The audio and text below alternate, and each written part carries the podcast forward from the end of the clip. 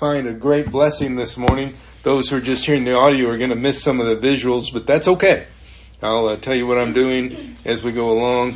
This is John chapter 7, and I'm going to be reading verses 2, 14, and verse 37. These are important verses, and here we go. Now the Jews' feast of tabernacles was at hand. That's verse 2, verse 14. And about the middle of the feast, Jesus went up into the temple and taught. In verse 37, on the last day of the feast, that great day of the feast, Jesus stood and cried out, saying, If anyone thirsts, let him come to me and drink. This is the word of God for the people of God.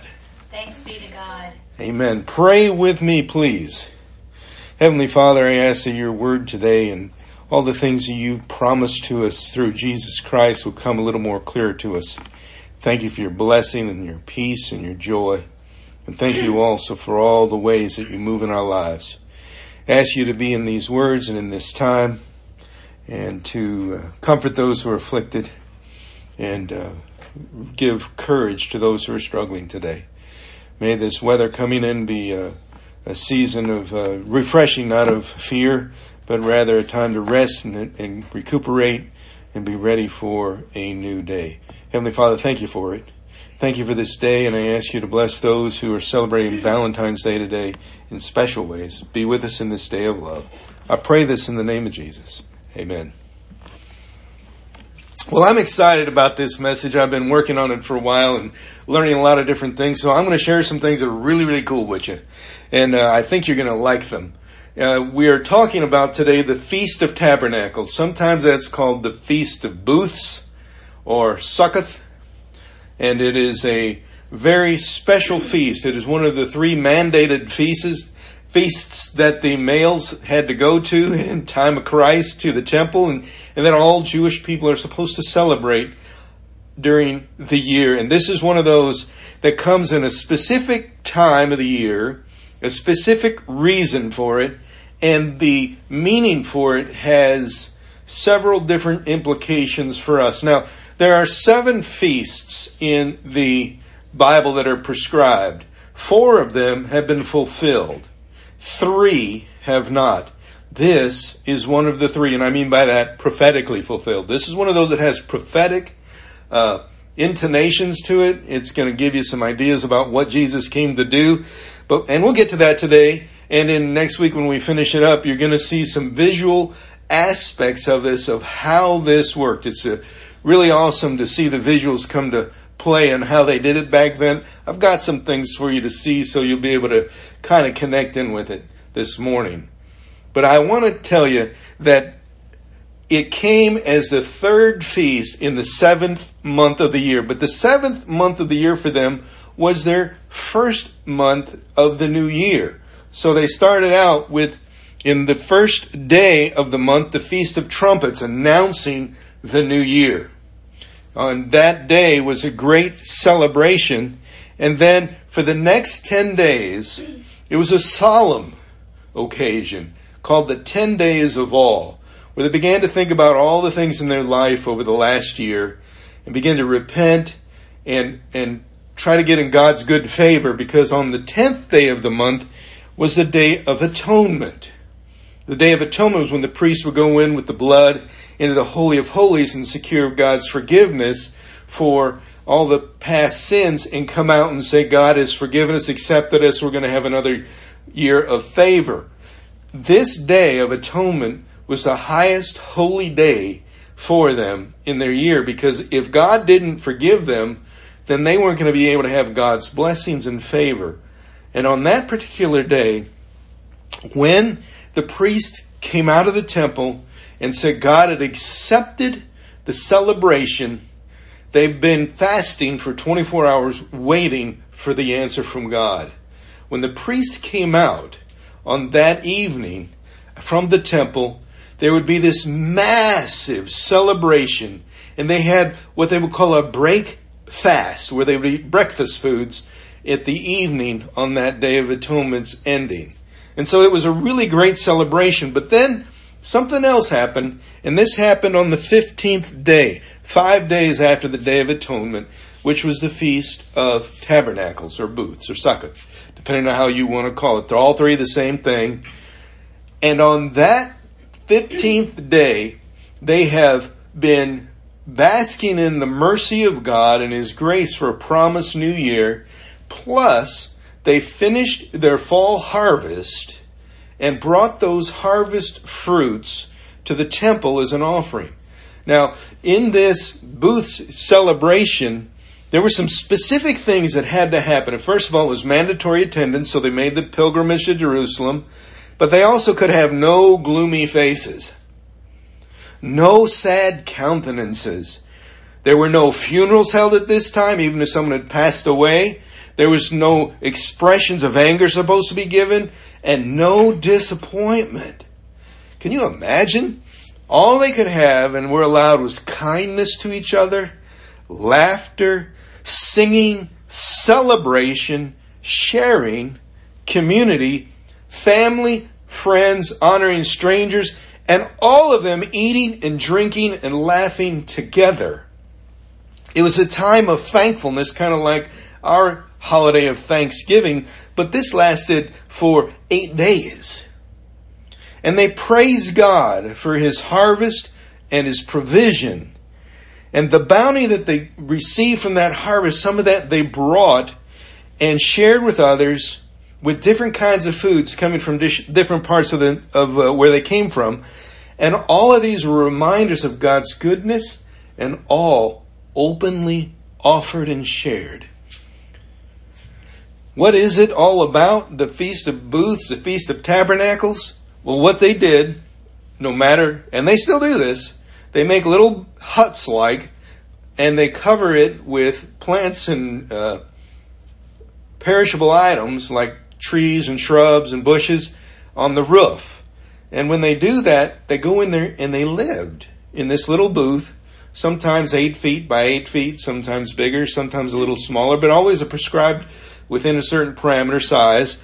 And they would go in there and they would eat their meals there. And they would pray there and they would praise God there.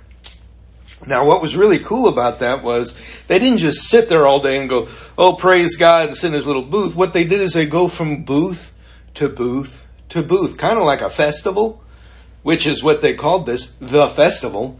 And they would go from booth to booth to booth with a hundred thousand people there with a, many thousands of booths.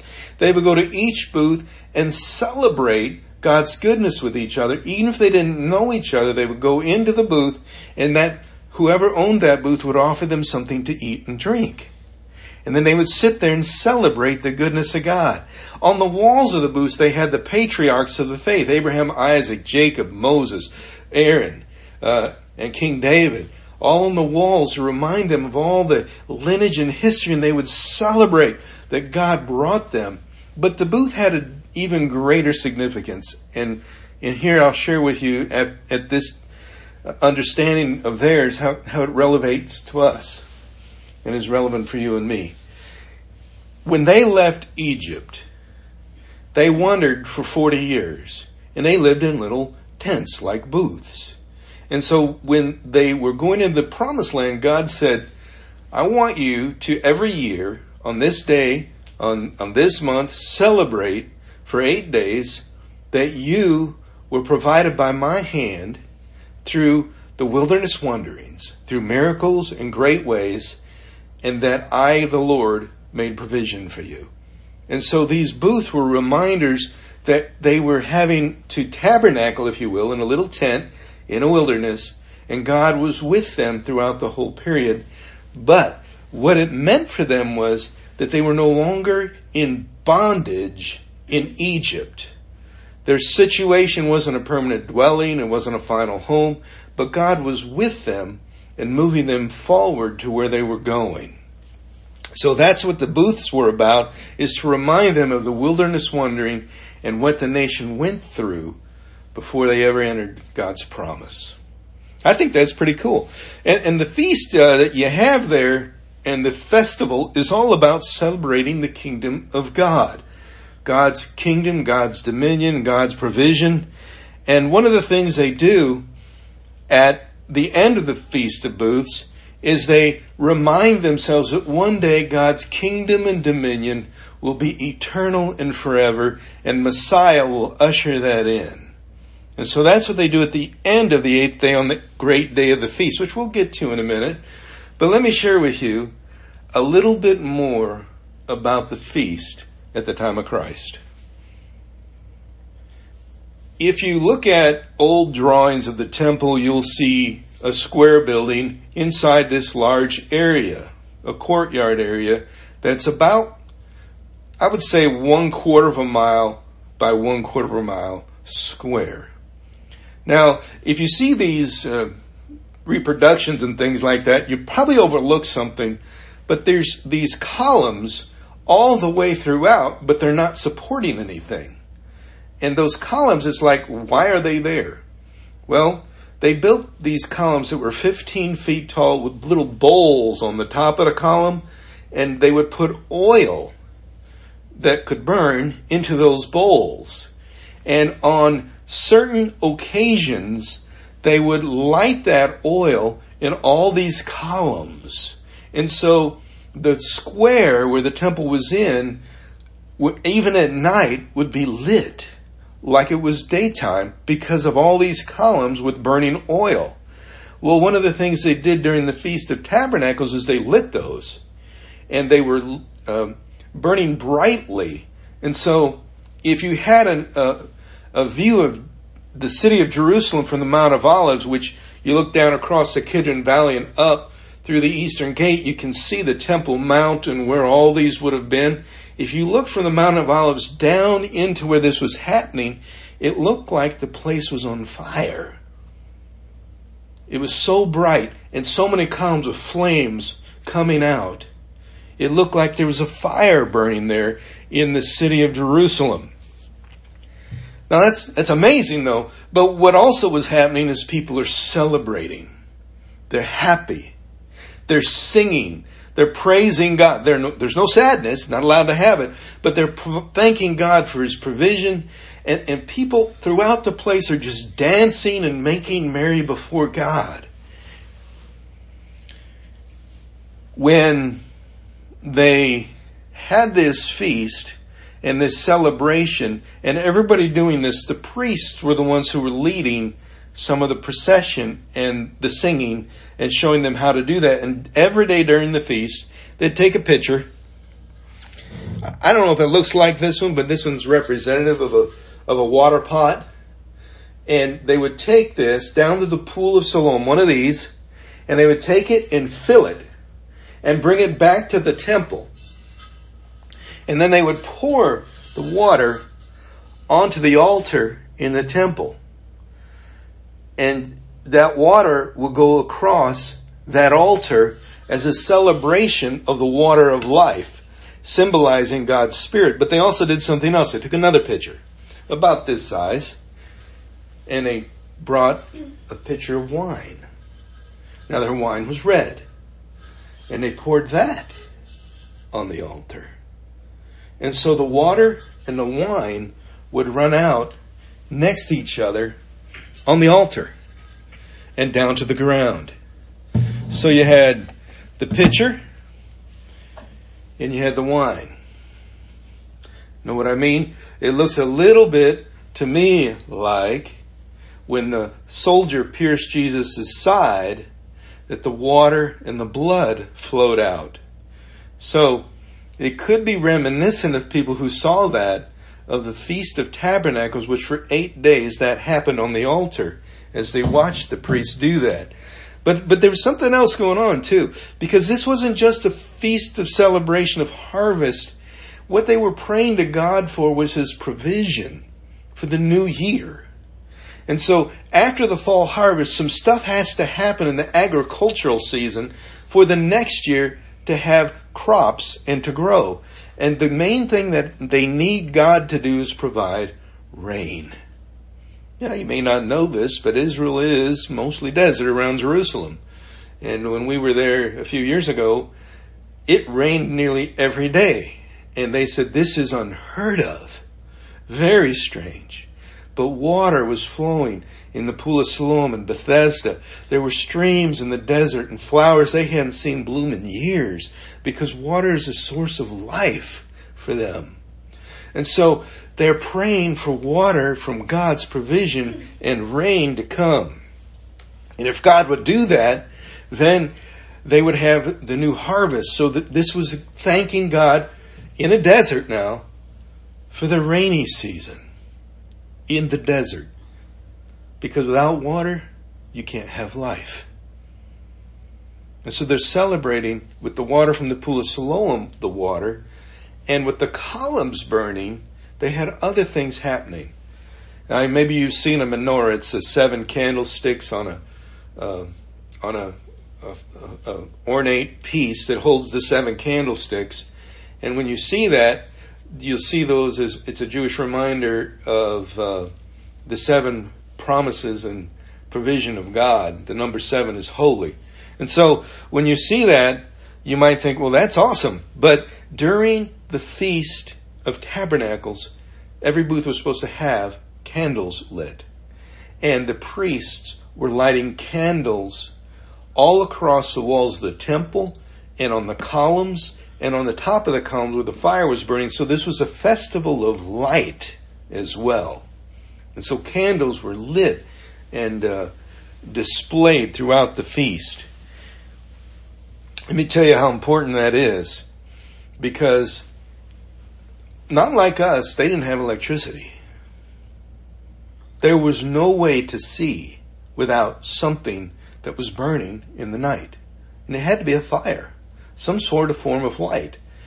If you don't know what I mean by that, what I mean is once it gets dark there, there is no illumination to see anything.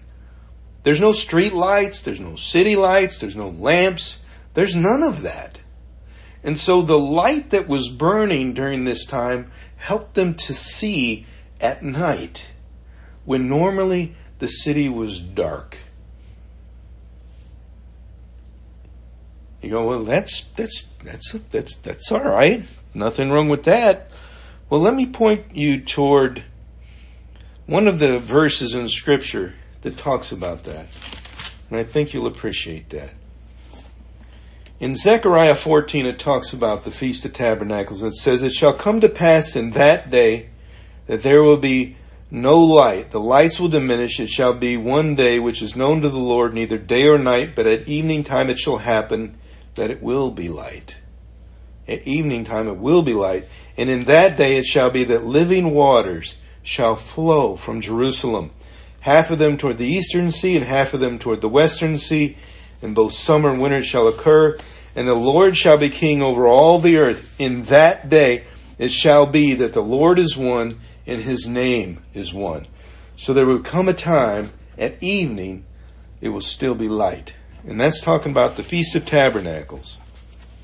And as a part of that feast, which we'll share a little bit more next week about this, they would read out of the Psalms 113 through 118. And one of the things that it said is that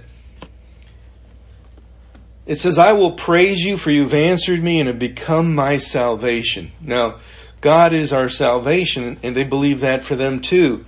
But listen to what it says in Psalm 118 The stone which the builders rejected has become the chief cornerstone. This was the Lord's doing, it's marvelous in our eyes. This is the day the Lord has made. We will rejoice and be glad in it. I've heard that from the New Testament too. Save now, I pray, O Lord. O Lord, I pray, send now prosperity. Blessed is he who comes in the name of the Lord. We have blessed you from the house of the Lord. God is the Lord, and he's given us light. Bind the sacrifice with cords of the horn of the altar. You are my God, and I will praise you. You are my God, I will exalt you. Give thanks to the Lord, for his good, for his mercy endures forever. That's a psalm they read and Jesus even says that he fulfills that chief cornerstone.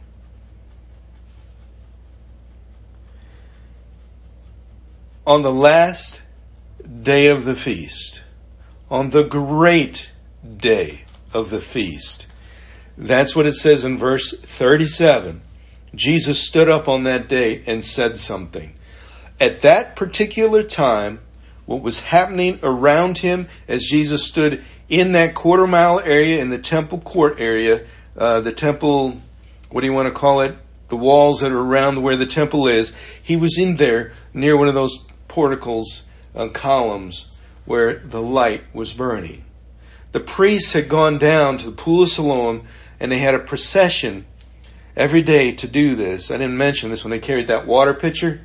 They would bring it up and bring it to the altar walk around the altar one time and pour it. On the last day, they would go around the altar seven times before they poured it on to the altar and the wine and all the sacrifices that they've done. We'll talk about those sacrifices next week. It's incredible what this all means.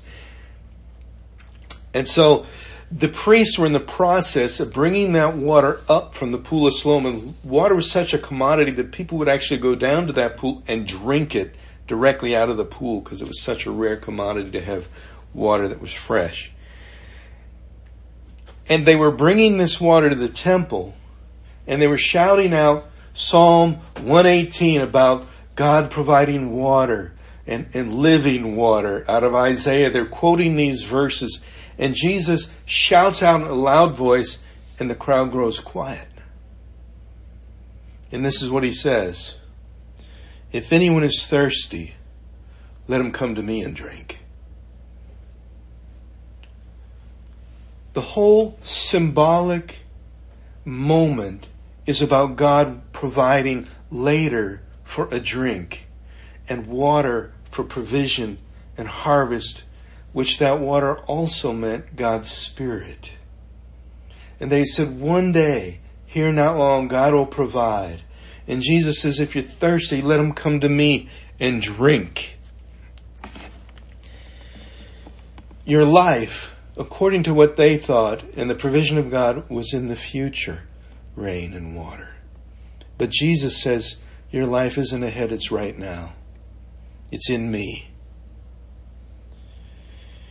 He says, if you're thirsty for something more that gives life, come to me, and I will give you that.